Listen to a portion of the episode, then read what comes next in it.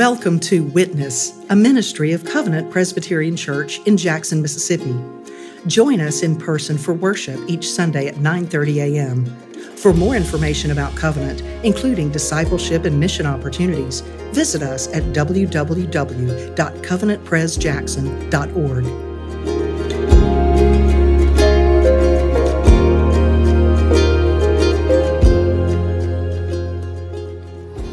Jesus was on his way to Jerusalem. His road led to Jerusalem, and his road, his way, would end with the cross. It would end with suffering, pain, death. But his suffering would bring healing. His death would bring life, offer life for you, to you fullness of life here and now, forgiven life here and now, and eternal life to come, forever life to come, life that is yours to receive by faith. Once again, Jesus was on the way to Jerusalem when a man ran up to him, knelt before him, fell on his knees before him, showing reverence, deference. And this man had a question, an important question, a key question. A question that so far had never been asked Jesus, not even by his disciples, not even by his closest followers. The man asked this in verse 17 Good teacher, what must I do to inherit eternal life? This man wants to know about eternal life, forever life, life after death life, how he can gain it, how he can inherit it. But as we have seen time and time again, Jesus does not give him a simple answer. Jesus doesn't give him a straight answer. Jesus begins his answer to this man with a question. A question that may actually reveal that Jesus knows the heart of the man. Why do you call me good? No one is good except God alone. No one is good except the one God. Now, at first glance, this seems like it's a strange exchange. But in the first century, rabbis, teachers would accept a number of titles. Good was not one of them. They did not want to be guilty of blaspheming God because only God was good. Now, as God, God in the flesh, Jesus could have received this title, accepted this title. He is good, but his words here are consistent with the rest of his ministry, with what we have seen time and time again in Mark's gospel. Jesus conceals his identity, he doesn't make it public and he always points to his Father. Now, in the second part of his answer, Jesus reminds the man of the commandments, the Ten Commandments, or at least a number of them, those that focus on loving your neighbor as yourself. Now, why? In a, in a question about eternal life, why does Jesus point this man to the law?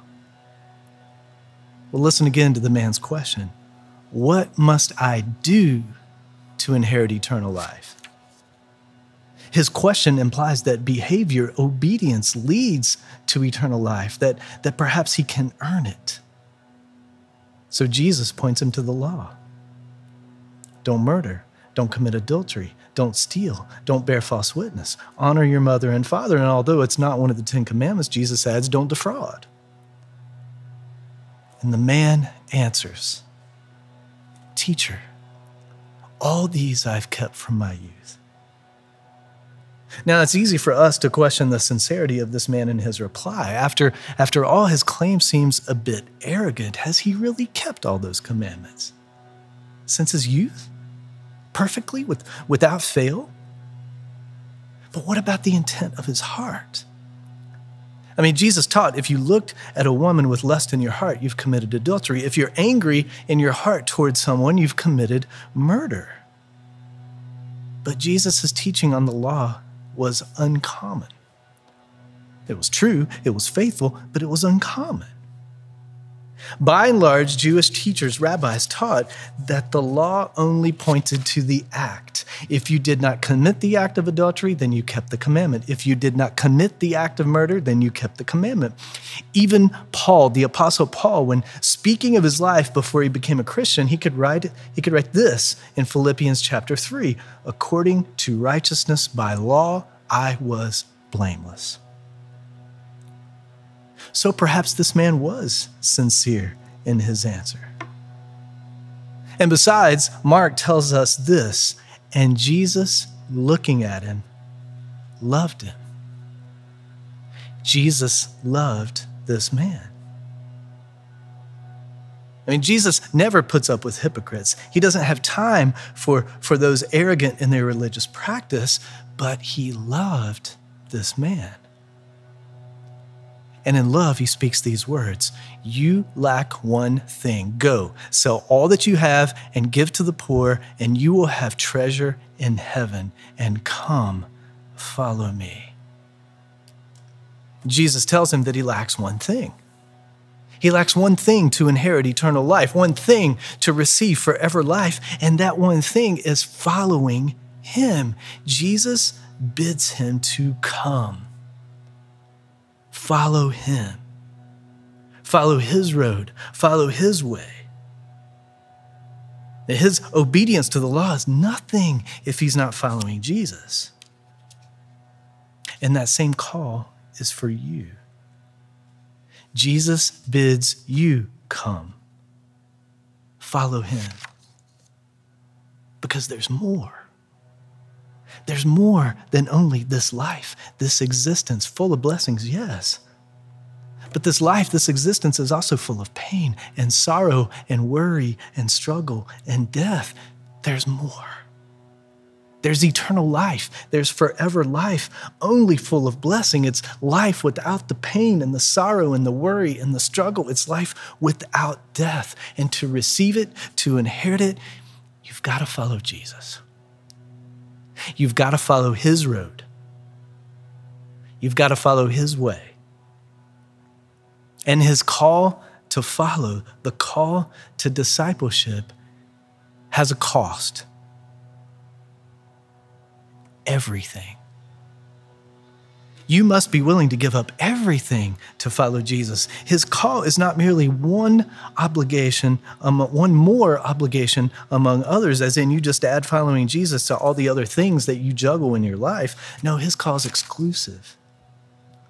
His call replaces, his call reorders all other obligations, all other allegiances, all other devotions in your life. He must be first in your heart, first in your life, the center, the focus. And Jesus knew what was, what was first in this man's life. He knew what was first in this man's heart money, wealth. So he tells him to sell it all. Sell it all real estate, assets, precious metals, commodities. Sell it all and give it to the poor. Come to Jesus with nothing, like a child. Give up his earthly treasure to receive heavenly treasure. Jesus. But the man could not. The cost was too high for him. He had great wealth. So he walked away sorrowful. He walked away sad walking away from Jesus, walking away from the kingdom of God, walking away from eternal life.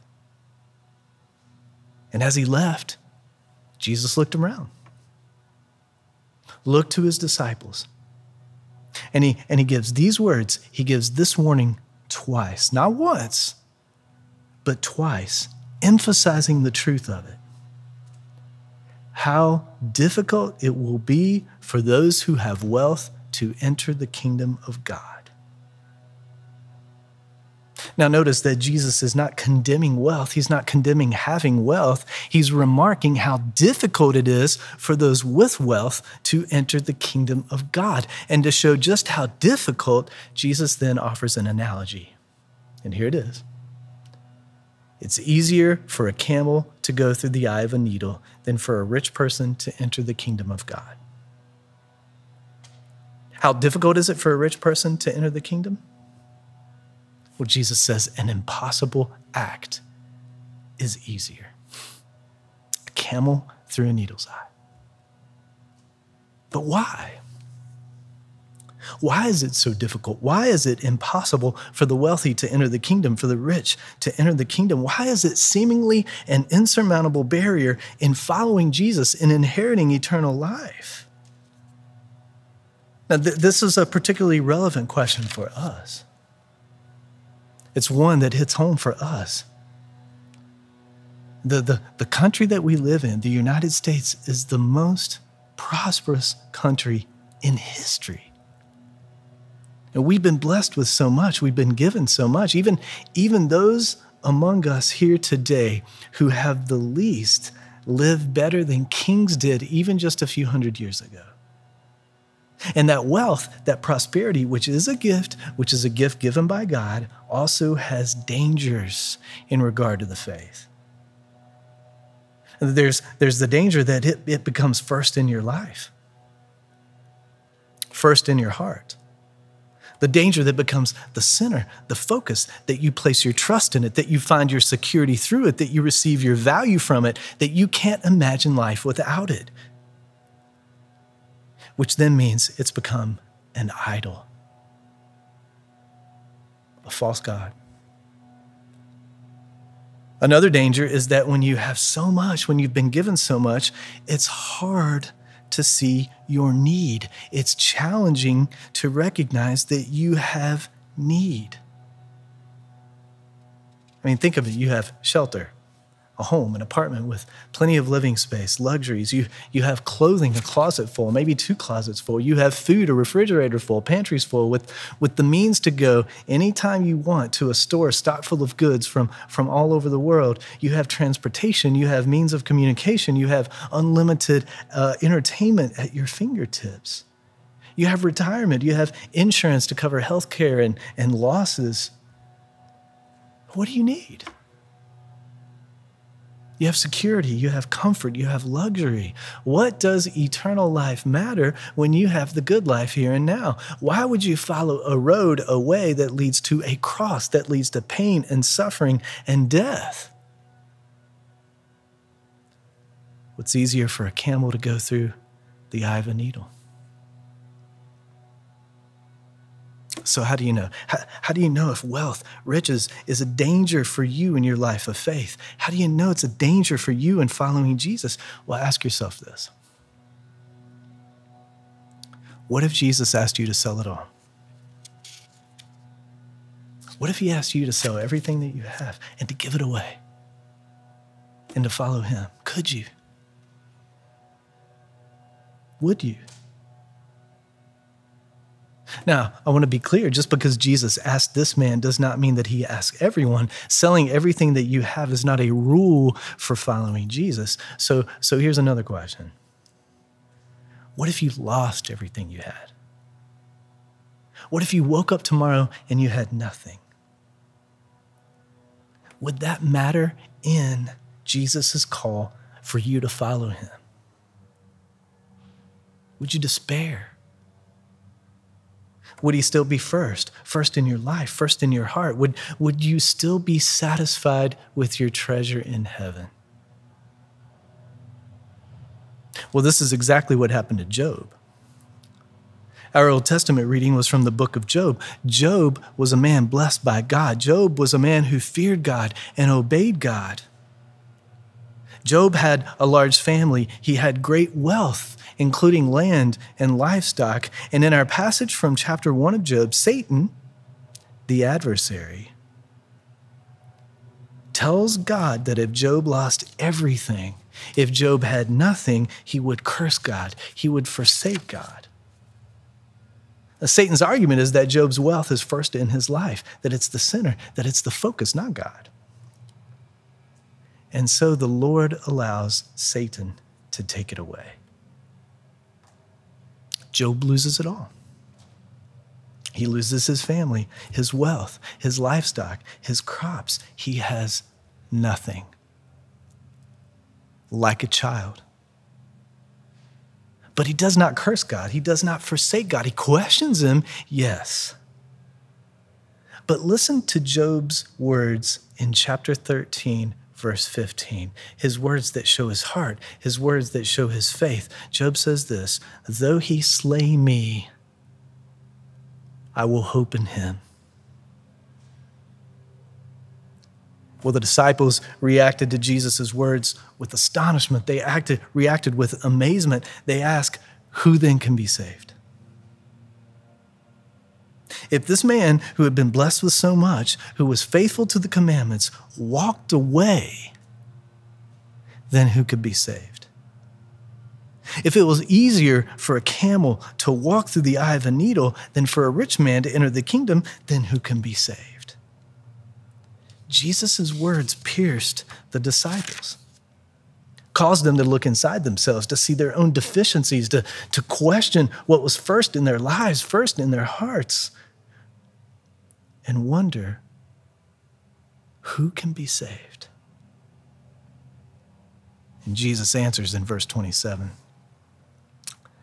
With man, it is impossible, but not with God, for all things are possible with God.